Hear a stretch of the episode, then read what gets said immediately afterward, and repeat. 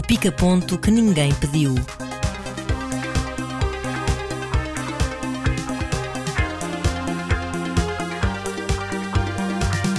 Neste pica-ponto temos o documentário de Sean Penn sobre a Ucrânia, analisado com a jornalista Cândida Pinto, uma série sobre intriga política, a nova encarnação de Hercule Poirot por Kenneth Branagh, um mini-doc sobre o lado perverso da alta competição e alguns filmes do Motel X deste ano. Começamos na Ucrânia. We need Americans to understand the price we have to pay to be free. Because of our proximity to active combat, that's the priority. Temos um documentário produzido pela Vice News de Aaron Kaufman e Sean Penn, chama-se Superpower e, no caso, temos uma convidada ideal para falar sobre este documentário. Para já, vamos deixá-la apresentar-se. Olá, eu sou a Cândida Pinto e sou de Torres Vedras. Muito obrigado, Cândida, por vires trocar umas bolas sobre este assunto e sobre alguém com quem tu estiveste de forma mais próxima do que nós e do que provavelmente qualquer português, ou seja, o presidente ucraniano Volodymyr Zelensky. E eu começava precisamente por te lançar nesta ideia sobre este documentário. Se este documentário é sobre a Ucrânia, sobre o presidente Zelensky, ou se é mais, por outro lado, sobre a presença do Sean Penn na Ucrânia. Eu acho que este documentário é um documentário de um ativista político que também é ator e acho que é a presença do Sean Penn aqui é absolutamente determinante. Ele divide o tempo de antena do documentário. Aliás, eu creio que ele tem mais tempo de antena do documentário do, do que, que, o próprio, próprio Volodymyr Zelensky. Faz uma, o documentário faz um, um historial do percurso de Zelensky, sobretudo desde que ele era comediante até tornar-se presidente da República. Acho que é um documentário que retrata uh, aquilo que os fervorosos ativistas políticos sentem com o caso da Ucrânia, que é uma enorme emoção, às vezes até para além daquilo que me parece ser razoável, mas enfim, ele é ator e ele é ativista político e é nessa qualidade que ele faz este trabalho, o Superpower. As minhas maiores dúvidas até nem são sobre o ativismo político dele. Isso não faltam ativistas. O Michael Moore faz os seus documentários uhum. e aquilo tem uma marca política bastante forte. Mas o que achei mais extraordinário, e não no sentido propriamente positivo, e estranho até, é que eu esperava uma certa exaltação do Zelensky. É sabido que é uma figura que o Sean Penn aprecia bastante uh, e todo o papel quase heroico que ele considera nesta na, na, resistência à invasão da Rússia. Mas eu não estava à espera, em muitos momentos do filme, de ver o Sean Penn numa espécie de registro olhem para mim na Ucrânia. E eu senti muito isso ao longo do filme. Talvez, eh, às vezes, há uma contaminação, diz-se que muitos jornalistas eh, têm essa postura, não é? Hum. Que eles são a notícia num Exato. cenário complicado. Acho que o Sean Penn faz isso também. Não sei se será a olhar para o público americano e a tentar uma identificação com o público americano numa série de situações. Claramente, na altura em que ele vai à linha da frente, é numa zona que na altura estava bastante complicada, portanto, ele corre um risco elevado. Uhum. Tal como acontece uh, na noite, no dia 24, quando ele regressa uh, para o hotel a pé em plena Kiev durante a noite. Portanto, eu acho que são, são essas situações, eventualmente, que tornam de facto isto um documentário partilhado por Sean Penn e pela Ucrânia, ou seja, são os dos personagens principais e é ele na Ucrânia. Portanto, ele foi lá sete vezes, não é? Como se sabe, começou por ir antes, depois durante, teve várias vezes com Zelensky e acho que tem, para mim, esse momento mais surpreendente que é uh, o momento em que ele está com Zelensky, na noite uhum. dos bombardeamentos, quase uhum. às 11 da noite. Portanto, uhum. é um momento extremamente delicado e, curiosamente, do ponto de vista, não diria coreográfico, mas de cenário, é um momento em que Zelensky e o seu chefe de gabinete passam para o uniforme de guerra, ou seja, Exato. há um antes e um depois. Há uma alteração na simbologia. Há uma alteração em que eles uh, surgem com as t-shirts uh, verde-oliva, verde-tropa, que passa a ser o uniforme destes políticos, que não são militares, não é? Uh, Tira a fato e a gravata, não é? No fundo. Exatamente, tiram um fato. Aliás, um deles, que é o chefe de gabinete, muda em duas horas, muda de roupa. E, portanto, há ali quase que uma, que uma encenação, entre aspas, da forma que vai marcar depois todo o conflito. Esse até é um dos aspectos mais curiosos e uma oportunidade que qualquer um não teria, que era Sean Penn por acaso estava ali e tinha um encontro marcado com o presidente Zelensky. Uh... Encontro que o presidente escolheu manter. Isso Exa... é que é extraordinário. Exatamente. Ele não ter anulado aquele encontro. Sim. Mas depois acaba por ser curioso que nós vemos mais, lá está, por isso é que é também um pouco partilhada o protagonismo do, do Zelensky com o Sean Penn, é que nós vemos mais nessa cena o próprio Sean Penn. O Zelensky aparece e nós vemos duas, três frases e estou certo que esse encontro, mesmo que curto, teria mais sumo do que ali foi mostrado. É curioso. Não sei se teria muito mais. Quer dizer, não sei, não estava lá, não posso fazer claro. uma avaliação. Uh, mas eu creio que aquelas, aquelas primeiras horas foram extremamente delicadas. Uh, Sabia-se que Zelensky era um alvo prioritário daquela invasão de larga escala, da operação militar especial da Rússia na Ucrânia. E, portanto, se por um lado, é, para mim foi surpreendente Zelensky querer manter aquele encontro e mostrar-se, obviamente que isto tem um subtítulo ou um subentendimento da importância dos Estados Unidos para eles conseguirem, de facto, todo o apoio que têm conseguido até agora. Obviamente que há esse, esse fator muito forte, mas por outro lado também havia ali um, uma zona de risco. Aquilo é, muito quente. Eu acho que a uhum. avaliação do próprio risco está a ser feita no momento, não é? Porque não se sabia muito bem o que é que de facto ia acontecer em Kiev, se, se o Palácio Presidencial, aquela zona, seria atacada ou não. Houve tentativas, chegaram muito perto do, uhum. da zona onde onde estava uh, Zelensky, tanto que eles recomendam que depois Sean Penn saia a pé exatamente por causa disso. Mas, portanto, não sei se haveria mais tempo para continuar a conversa, para além de sublinhar essa diferença, entre aspas, ao público americano. Não, o que eu diria é que essa conversa terá sido mais longa do que é mostrada ali, porque nós, ou seja, teria sido mais interessante, até porque o comentário foi, saiu um ano depois daquele momento, temos se calhar acedido a essa conversa quase em tempo real, conforme ela própria foi filmada, não montada, talvez algo do género. A verdade é que estamos perante um, um dos líderes mundiais e hoje em dia, com alguma vantagem da distância, conseguimos perceber que estamos perante um líder mundial que domina a, a comunicação de uma forma excepcional. O, o Zelensky, não, não, nenhum detalhe é deixado ao acaso. A mudança do uniforme, como tu própria mencionaste há pouco, é um desses exemplos. E para mim é curioso como este comentário começa com uma, com uma tentativa do Sean Penn de mostrar um exemplar um pouco mais feliz do que é o casamento inegável entre um ser político e, um, e uma celebridade. Hoje em dia, cada vez é mais difícil o político não ser uma celebridade antes, ou pelo menos ter que ser uma celebridade para conseguir chegar ao lugar de relevância.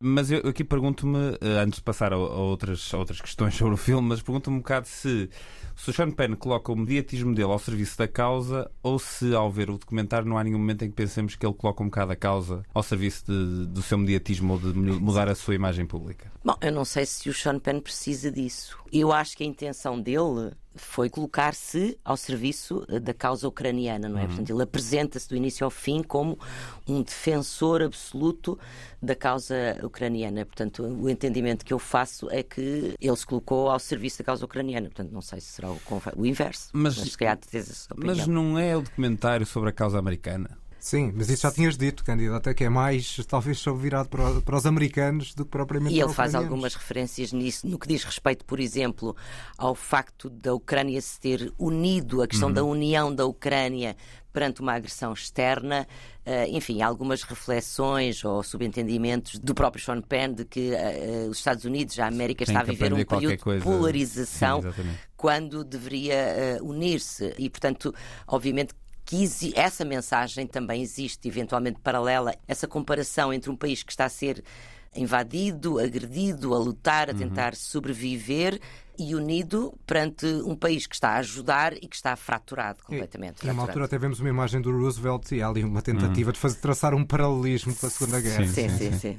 Eu, houve uma crítica curiosa que eu li na, na Variety, são um bocado críticos, a crítica é negativa em relação ao documentário, mas dizem que o documentário provavelmente beneficiará pessoas que são um bocado avessas a ver notícias e que necessitam da presença de uma, de uma estrela de Hollywood para lhes chamar a atenção e, e que para as notícias cheguem até eles. Eu não acho que o Sean Penn seja ignorante a este facto e a este lado de, de que um certo, uma certa mitologia uh, em torno dele próprio pode ajudar a veicular uma mensagem. Mas no fundo, quando eu cheguei ao fim do filme, a grande pergunta que eu tinha, porque não houve nada no filme que para mim fosse uma particular novidade, mas a grande pergunta que eu tinha no fim era mais formal e era um bocado para quem é que é afinal uh, este filme. Pois, provavelmente é para os americanos. Exato. Uh, porque, enfim, eu acho que não se pode dissociar também este documentário a sair eh, nesta altura com a fase em que vamos entrar de calendário eleitoral nos Estados Unidos. Enfim, já surgiram as declarações que surgiram de Trump, que com ele uh, tinha terminado a guerra logo no primeiro dia. Claro. Uh, portanto, eu creio que eventualmente existe aqui uma mensagem também que tem a ver com esse calendário e com este ano uhum. em, que, em que se vai entrar, que é decisivo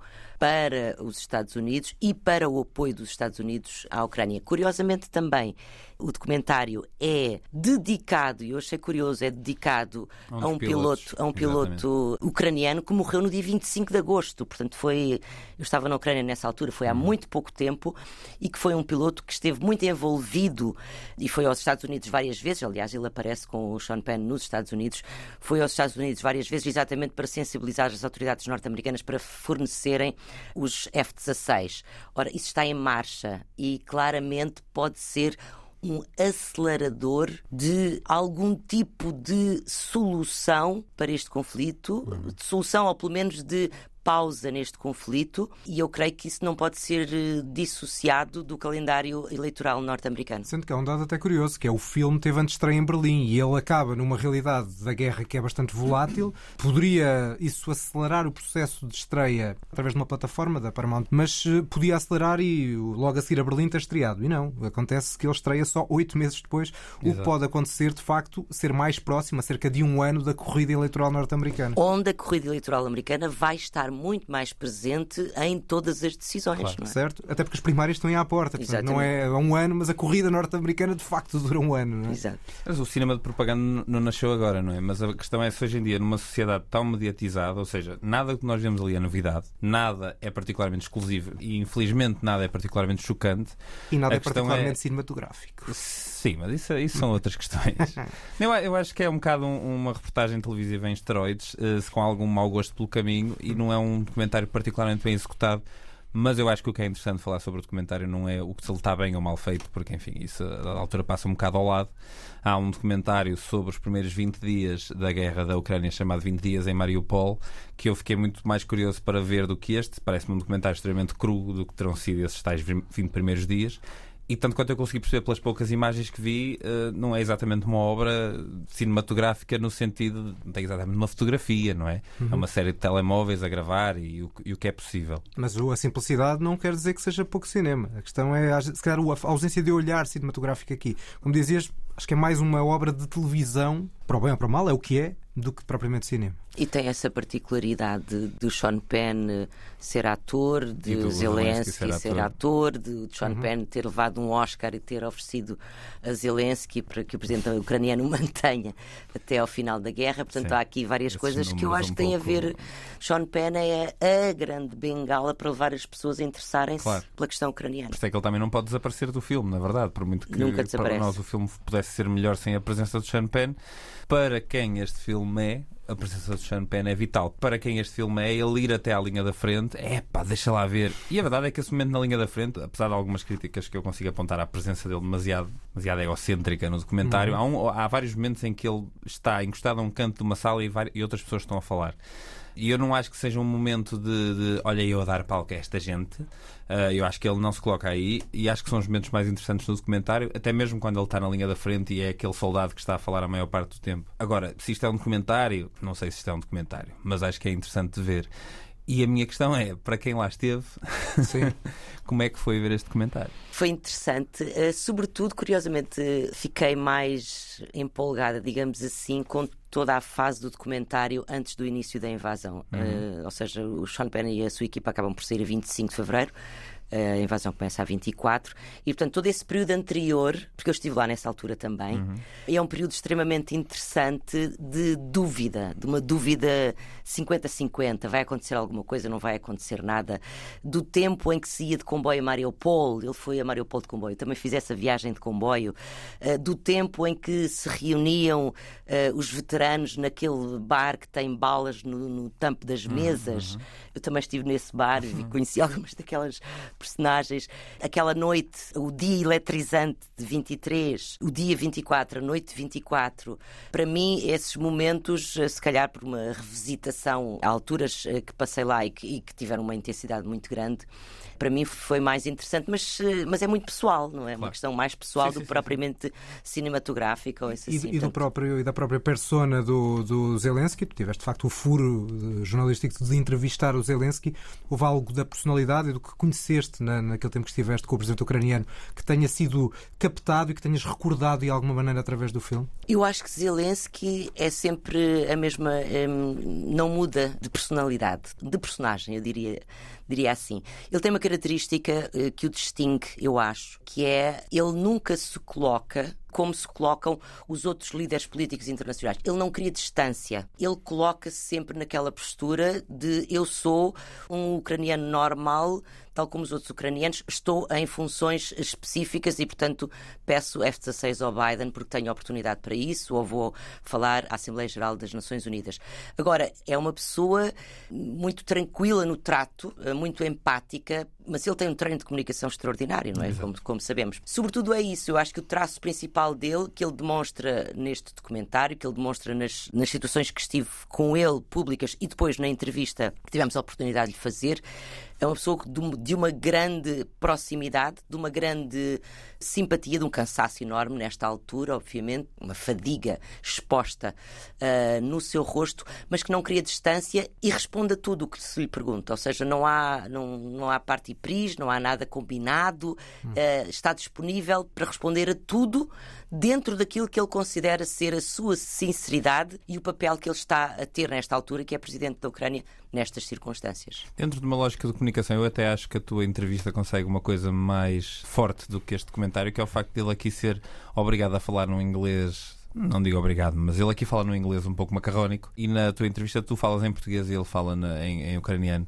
E há um lado de comunicação e, e, e, de como a mensagem chega às pessoas que eu acho que é mais, mais eficaz aí.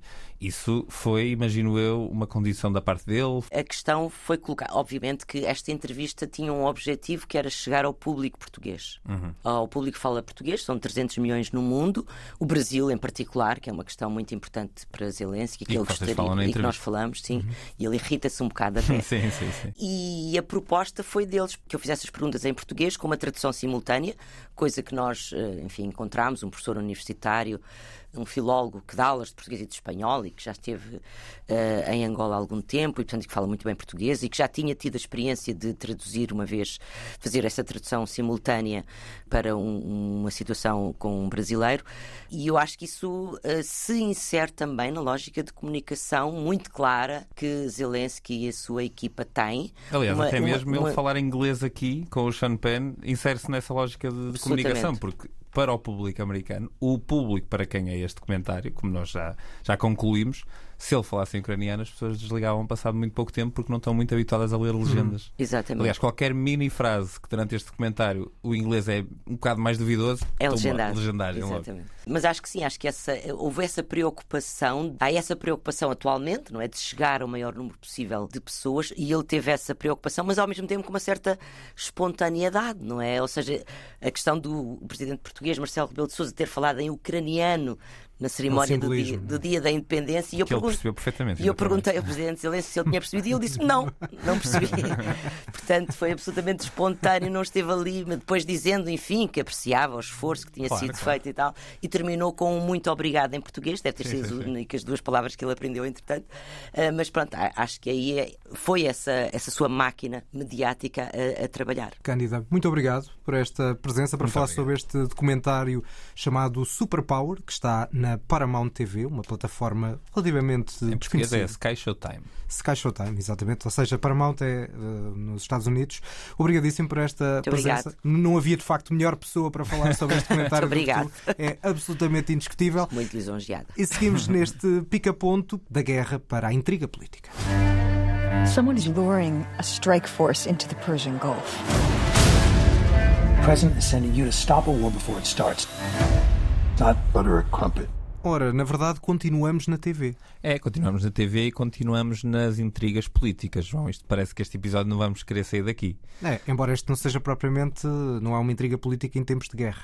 Mais ou menos. Esta série, na verdade. Eu estava a falar um bocado de cor porque eu não vi isto. isto, isto, é o João a tirar assim o barro à parede a ver o que é que acontece. Exato. Esta série faz o que algumas, algumas narrativas fazem nestas alturas, que é arranjar uma série de proxies para a vida real. O Biden não é o Biden, mas é um presidente relativamente parecido. Há o conflito Rússia-Ucrânia e esse é o mesmo conflito que nós conhecemos na vida real. E aqui temos uma série, a série chama-se The Diplomat, a Diplomata, estreou há, há algum tempo na Netflix, criada pela Deborah Ken, nome com um palmarés invejável. Uh, participou em séries como Homeland, Vinil e, essa aí parece-me até a referência mais evidente, mas trabalhou nos Homens do Presidente. E aqui temos a Carrie Russell e Rufus Sewell nos papéis principais de um casal altamente disfuncional, mas ao mesmo tempo dependente e funcional por existirem uh, juntos.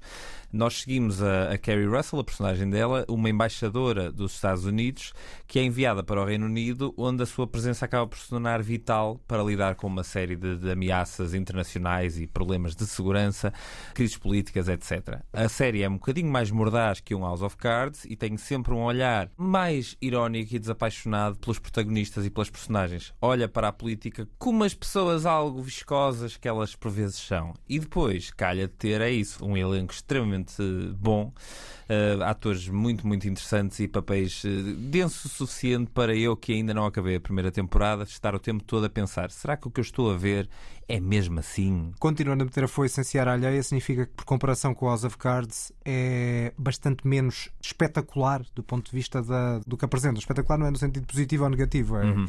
é menos, menos espiónico, menos espampanante. É não diria que é menos espampanante porque esta série continua a ter uma série de soluções. Uma série continua a ter uma série de Isso. soluções.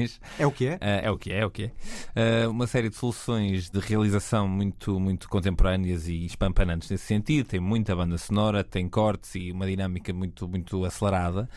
O que eu acho é que é menos encenado. Ou seja, os atores e as personagens têm menos noção, entre aspas, que estão dentro de uma narrativa e dentro de um pedaço de ficção e parecem um bocadinho mais pessoas reais. E logo por isso a série para mim se torna, se torna interessante. Bom, depois da televisão, seguimos para o cinema, uma das estreias das últimas semanas, e temos o regresso de Kenneth Branagh à Agatha Christie. Something in this house tried to kill me. Don't look at me like I'm suspect. We're old friends. Every murderer is somebody's old friend. Sabes, João, eu estou agora a começar a ver o Alô Alô por causa deste outro podcast que eu faço à rebelia da tua pessoa eh, sobre séries e de repente a ouvir isto eu só me lembrava do René a dizer Oh my god, somebody is trying to kill me. Mas pronto, se calhar vais dizer bem. Vou, não sei se vou dizer bem, mas de certeza que não vou dizer bem ao nível do Alba Louca. Também não fui um consumidor uh, okay, profundo okay, okay. da obra, mas aquilo tinha muita, muita graça tem, e era. Tem, tem, e lá está, e a ideia de, de, conseguir ser possível ser jocoso para uma realidade tão negra como era o nazismo e, o, e um certo colaboracionismo francês e a resistência, por outro lado, na França ocupada pelos nazis. Aqui temos algo bastante diferente. Temos então uma nova adaptação de Kenneth Branagh para Agatha Christie e, em particular, para Hercule Poirot ele volta a ter um bigode profundamente ridículo, como já nos claro. dois filmes anteriores. Mas este foi o primeiro filme que eu vi da saga. Começaste pelo fim, portanto. Comecei pelo fim porque eu tinha muita resistência. Mas pensei, pronto, está na é hora é justo, de ver. E, é justo. e já ia mandando umas bocas sem ter visto os dois anteriores. Vejo este e fiquei quase com vontade, embora não seja grande espingarda, fiquei quase com vontade de pedir algumas desculpas ao Kenneth Branagh. E vai daí, fui ver o primeiro, O Crime no Expresso do Oriente. E eu vou, uh, começando por esse, pelo crime do Expresso do Oriente, dizendo que tinhas razão. É de facto uma atrapalhada de todo o tamanho.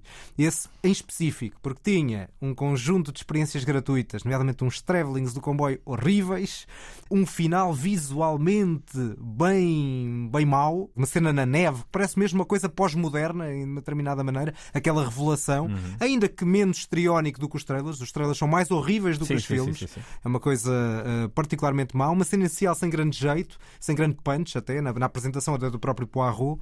Ou seja, aí sim o filme era muito mau. Mas eu acho que ele melhorou. Eu não vi o Morte no Nilo pelo meio, acho que também não viste, não é? Não, não.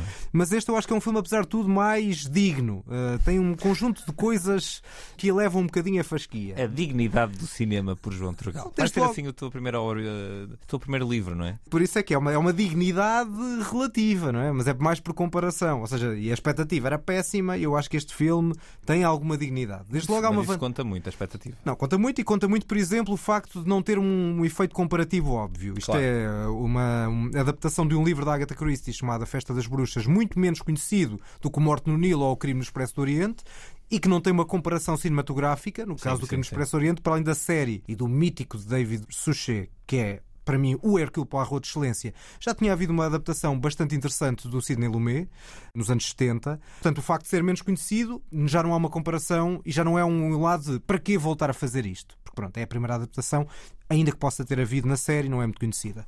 Visualmente, o filme também é muito mais coerente, é um neogótico. Alguns dos truques visuais têm, são menos gratuitos. O, filme tem uns, uns contrapicados e uns picados assim meio enviesados, uhum. que têm uma certa justificação, porque estão associados a um lado de vertigem que existe nesta história, passada num palácio, é todo passado num palácio, não é um postal turístico de Veneza, apesar de chamar Mistério em Veneza. Está associado a um certo espiritismo e a nossa, a nossa espírita, que fala com os espíritos, não sei bem se é assim É uma espécie de Maria Helena em Veneza. Deve ser, exatamente, algo do género, que é parecidíssima com a Michelle Yeoh, não é? Ah, ok. Que okay. é ela a atriz, não é? Achas ah, que é parecida? Que curioso. São parecidas, não é? Não.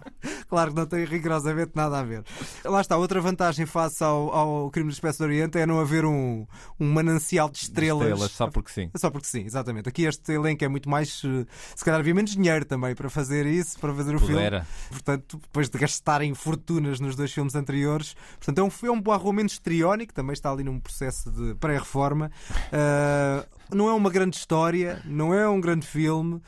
Mas é um filme que se vê bem, que não, não arrepia, ao contrário do Crime do Expresso Oriente. Talvez não manche tanto o legado da Agatha Christie. Não é dizer muito bem, mas é, mas é o possível. Eu gosto tanto. Eu, eu, eu, acho que devíamos abrir uma secção de, das notas que o João Turgal vai dando e, e, ele gosta muito de dar esta nota que é este filme dispõe bem. Ah, pessoas um... que falam sobre bacalhau assim, ele fala sobre algumas obras cinematográficas como, pronto, que não magoa. Vai, é um 5,5 em 10, um 5,5 em 10. 5,5. Sim, tá face aos outros já, já está, face pelo menos ao crime do Expresso Oriente, é claramente acima. Dispõe bem, lá está. É isso, é isso, não, não incomoda. Não incomoda. Não molesta. Não, está, não, não molesta. Bom, e seguimos. Depois deste filme policial que recupera a memória da Agatha Christie e Hercule Poirot, vamos até a uma curta documental. I joined Nike because I wanted to be the best female athlete ever. Instead, I was emotionally and physically abused by a system designed by Alberto and endorsed by Nike. Temos uma história do lado mais negativo do desporto. É o lado mais negativo da competição e provavelmente o documentário mais curto que já trouxemos aqui para o podcast. Uh, este documentário dá para ver umas 4 ou 5 vezes antes deste episódio do Cinefilos acabar. Sugiro que não o façam. Ouçam primeiro o episódio e depois vão ver o documentário. Está no YouTube, no canal do New York Times. Existem uma série de mini documentários, alguns deles até já premiados com Oscars. E este é, é um desses documentários que eu encontrei esta, esta semana. O, o documentário tem um nome muito sugestivo, chama-se I Was the Fastest Girl in America Until I Joined Nike. E tal como este shirt que passamos aqui, explica logo basicamente tudo o que, o que acontece. Eh, é um mini documentário uh, onde seguimos Mary Kane, uma promissora atleta de corrida de fundo, uh, onde ela nos conta na primeira pessoa como a sua carreira foi travada por abusos físicos e psicológicos. Ela era uma, uma, atleta jovem, extremamente promissora, mais jovem de sempre, achou a, a integrar uma equipa de, dos Estados Unidos para um campeonato do mundo e ela é então chamada para uma coisa chamada o Nike Oregon Project. Foi um grupo criado pela Nike com um treinador ex-atleta chamado Alberto Salazar, é o Alberto que ela refere neste shirt, e esse Alberto Salazar era o principal mentor, mas também, pelos vistos, o principal agressor. O que seguiu foram constantes pressões para que a nossa Mary Kane fosse baixando de peso, até chegar a um, a um acho que eram 52 quilos que queriam que ela tivesse, e ela é uma mulher de 1,80m, portanto, uhum. não sei que sentido é que isto faria. E esses abusos psicológicos, esses abusos físicos, e, de certo, e acho que até, inclusive, outras, não, não neste caso em específico, mas outras pessoas se queixaram de abusos sexuais, levaram a que ela tivesse problemas de saúde que se traduziram em cinco ou seis fraturas diferentes nas pernas e então acabou a carreira de uma das atletas mais promissoras dos Estados Unidos. Porquê é que eu trouxe este documentário? Porque o tema é interessante, porque é relevante, mas também porque, ao contrário de tanta coisa que nós trazemos aqui, e acho que, infelizmente, tudo o que trouxemos até agora neste episódio, há muita gordura no que se cria hoje em dia, porque é preciso justificar algumas horas de conteúdo, algum tempo de visionamento. E aqui, e aqui meia temos minutos. 7 minutos com tudo tem boa imagem, tem bom som, tem boas ideias de edição, tem a informação necessária, deixa-nos com as perguntas certas, não nos deixa com demasiadas ambiguidades no seu final e é cirúrgico preciso e é um exemplo de como fazer excelente, excelente reportagem, excelente documentário contado apenas em 7 minutos. É económico e hoje em dia eu valorizo cada vez mais esse, esses exemplos. Depois desta curta documental, fechamos com alguns dos destaques do Festival de Cinema de Terror de Lisboa. Posso sugerir algo verdadeiramente delicioso? Por que não? Então, dava-me uma mãozinha?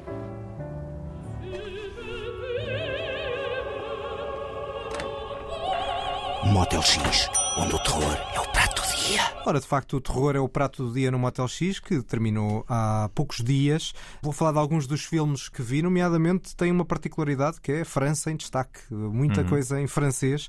No fundo, também foi um bocadinho essa a preocupação do Motel X a abrir e a fechar, sessão de abertura e sessão de encerramento, com dois filmes muito ligados, chamados O Reino Animal e Acide, muito ligados porque são franceses, muito ligados porque são de uma coisa chamada ecoterror, que na verdade não é bem, bem, bem terror, mas fala das alterações climáticas, de umas certas mutações distópicas no nosso mundo, mas que esperamos que não se venham a concretizar de alguma maneira. Um é sobre um vírus que transforma pessoas em animais, o outro sobre uma chuva ácida corrosiva que está a assassinar a humanidade nestes dois filmes franceses. Em ambos os casos, o foco é a sobrevivência de uma família, que vamos acompanhando. Nos dois casos, temos um nome francês, um grande ator francês da atualidade, seja o Romain Duris, seja o Guillaume Canet. Uh, são ambos filmes interessantes, algo esquecíveis também, Uhum. não são obras-primas, mas que têm o seu interesse. O La Reine Animal tem mais coração e personagens do que propriamente a execução é, é- é positiva. Tem umas cenas de ação muito patuscas que se calhar não, nem sequer deveriam existir. Uh, o Acid é, por outro lado, mais bem executado, mas um tanto ou quanto opressor e demasiado curto na construção das personagens, embora o facto de eu ter visto o filme após uma despedida de solteiro faz com que ele talvez não o tenha visto nas melhores condições. Não recomendo ir ao cinema depois de uma despedida de solteiro. Mas posso fazer sempre a mesma coisa após a tua despedida de solteiro. Exato, exato. Não, é, é isso. Depois teremos mais pérolas do autor de frases como este filme tem cenas de ação patuscas. Mas esse não foi o filme que eu vi a Ou despedida de frases solteiro. como filme que dispõe bem. Sim, senhor João, obrigado. Exato.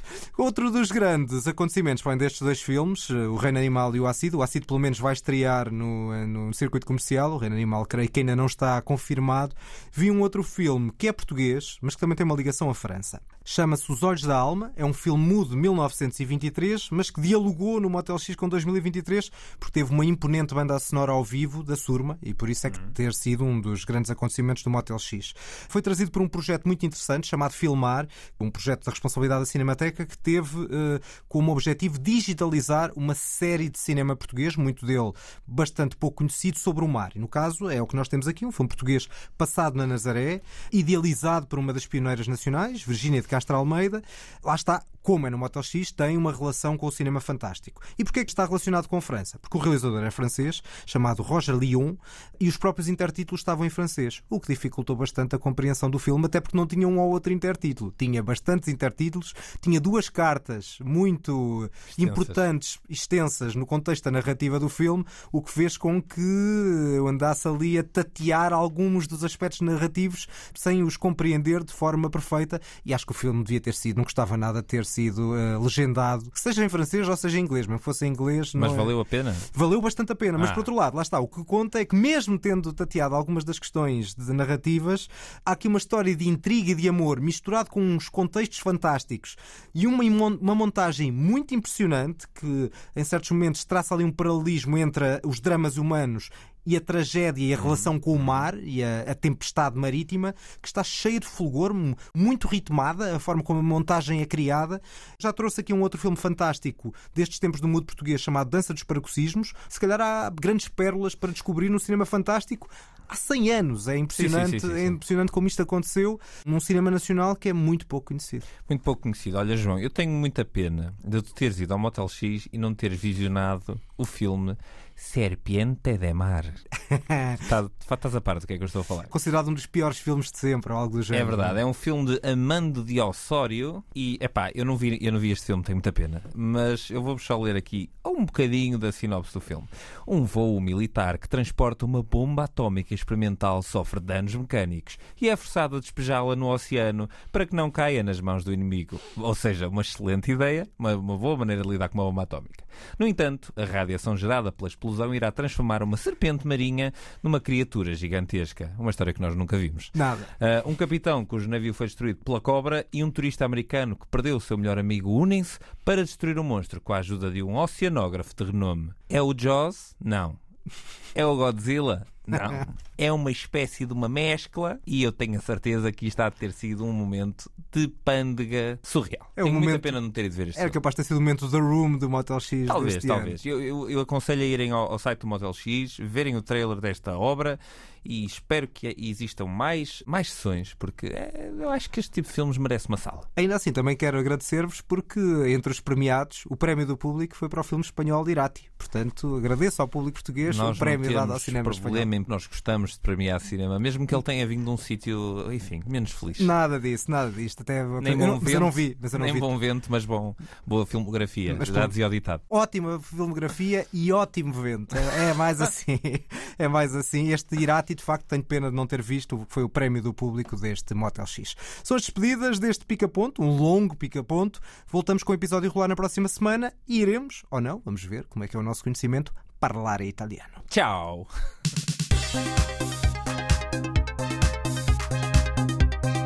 O pica-ponto que ninguém pediu.